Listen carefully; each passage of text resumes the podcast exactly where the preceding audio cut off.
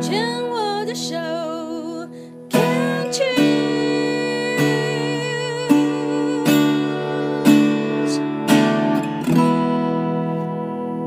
病虫害防治要继续跟杰西聊一聊，杰西非常的可爱哦。刚刚上一段谈到了杰西一点零，那我们的时间就拉回到哦，不止哦，二零一六。七年，七年前，嗯、七年前是怎么样的一个因缘际会，发现了自己的卵巢有癌症？那那个时候自己的生命状态，自己的人生大概是在一个什么样的情况？嗯，我是二零一四年结的婚，然后结婚之后，当然就是跟每个人都一样，想要有自己的宝宝，所以开始呃有做一些这个怀孕的准备。那后来发现怎么不是很顺利？就去看了医生，诊所啊，或者是医院啊，都看了，甚至还把我老公抓去检查，说到底是发生什么问题？对，该检查的都检查了，然后呃，后来有一个医生他就帮我检查超音波，发现我有一颗水流，好大颗哦，差不多七八公分吧，在卵巢还是在在卵巢？嗯，然后呃，他就说，诶，你这个可能。不能排除是恶性哦，你要再到大医院去，或是去听第二意见。我可以问一下，你那个时候几岁吗？三十四岁吧。OK，嗯嗯，对，就是也蛮年轻的啦，人生也是开始要享受自己的生活，因为该念书的该念书，该赚钱的赚，也也可以享受自由的时候。后来呃，就想说我在荣总工作，那我就回荣总治疗好了。那第一次就觉得，哎，轻轻松松嘛，巧克力囊肿，因为说不能排除恶性或是什么，那可能就是良性喽。而且也听人家讲是巧克力囊肿，那我们就简单开嘛，开腹腔镜，打三个洞，用一个大一点的袋子，腹腔镜伸进去，把那个巧克力囊肿装起来，然后切掉，这样就结束了。所以你在这个之前也完全没有感觉，就经痛嘛，然后晚上频尿啊。那经痛没关系啊，我们在医院开止痛药很方便嘛。对，看门诊站个八个小时，止痛药来一颗，嗯，解决了，然后继续上班。嗯，其实以前医护人员的我，真的对于接洗一点零很不公平。我们护理人员吼要穿弹性袜，因为怕静脉曲张。对，那穿弹性袜呢，就会上厕所不方便，就懒。对，很那个压力好好大，有时候大拇指都快抽筋了，袜裤袜还脱不下来。所以我们就少喝水。那少喝水的话呢，就容易泌尿道感染，一整个恶性循环。恶性循环，然后很累，熬夜什么的，我们隔天还是一样神采奕奕，必须的嘛，因为照顾病人，嗯、我们不能有任何的疏失，嗯、所以就把自己的健康放在需求的最后面，最后面。而且真的就会很理所当然的认为，身体就是拿来给我用的，你完全没有想到要呼呼修修你的身体。你你我们讲健康是每个人都会想到，你从来没有想到这个身体的这个脖子以下其实是你的一部分，你都会觉得它就是个工具，对，对不对？我想要干嘛，反正它就会听我的。从来没有想到说，哎呦，这个身体好像没事要摸摸它、抱抱它、呼呼秀秀它，都没有人在这样想哦。对，就像例如说好了，Debbie 姐，你现在跟我讲说你想要上厕所，我说好啊，你赶快去上。但假如我自己说，哎，我现在有点想上厕所，说好啊，那我们先把这一集录完。但那种感觉就会把自己的身体的放在后面。对对对，就是大脑的声音。我现在想干嘛就干嘛，反正身体一直都在。对，就是这个，反正身体一直都在，他不会离我而去。对，嗯。后来发现我躺在病床上的时候，他他真的他真的会生气耶。对啊，所以那时候就莫名其妙，也不叫莫名其妙啦，就就。呃，就接受了治疗，然后就发现第一次呃住院成为病人的时候呢，这个事情非同小可，因为我先生在出差，是我的公婆陪我一起住院，然后听术前说明。那因为这个可能不能排除是恶性，假如是沾到的大肠的话，要做造瘘；那假如是呃有转移的话，全部的器官都要拿掉。那我是一个已经结婚的。呃，未生育的那个病人，女性，嗯，对，女性，我必须要有配偶在场。那那我先生又不在，所以他当天从苏州到台湾就花了四四五个小时，就马上杀回来。然后我也同时办理了出院，进入做人工生殖的阶段。对，所以你第一次本来要做这个腹腔镜的时候是，是就像你讲是被退货的。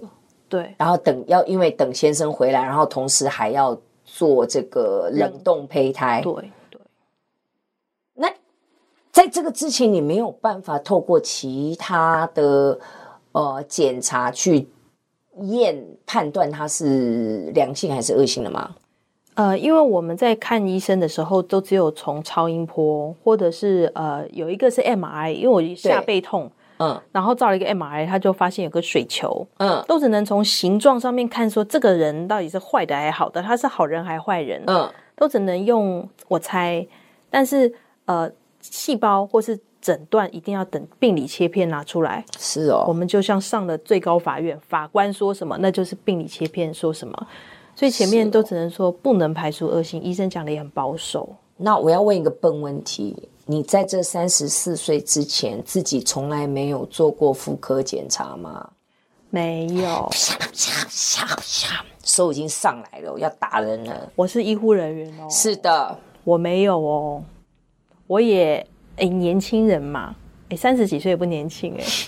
你再讲啊，你自己的理你理由你自己讲了算啊。哎，可是我发现医护人员，你要去去哪一家医院脚开开，都很不好去选择。这个就有趣了耶！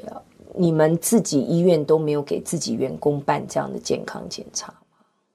妇科检查吗？其实都有，而且很方便。但是我发现我周遭的同才。同事做这种六分钟呼医生的人很少，对，这个真的怪不了别人呢。这个、嗯、这个东西都在那边，福利都在那边，你自己就身处一个就你就在那个环境里，可是最忽略的反而就是在那个环境里的人。对对对，真的，对于健康真的。呃，卫福部提供我们这么好的。一个资讯福利，啊、我们却没有用上。所以那个时候，呃，就先到诊所，然后先去做冷冻胚胎，然后等先生回来。对，诊所叫我去大医院，所以我是在荣总做了冷冻胚胎。哦、oh，OK OK，就是那个诊所它本身没有这样子的一个技术。对对。哦，那就是等于回到荣总去做胚胎，然后才手术。是。所以还是决定第二次进去还是腹腔镜手术。对，有没有医生有没有建议你说，其实这个可能就直接啊开了把它拿掉吧？有有，因为嗯，身为一个病人哦，总会选择他自己想听的，可能不能呃，就是不能排除是恶性。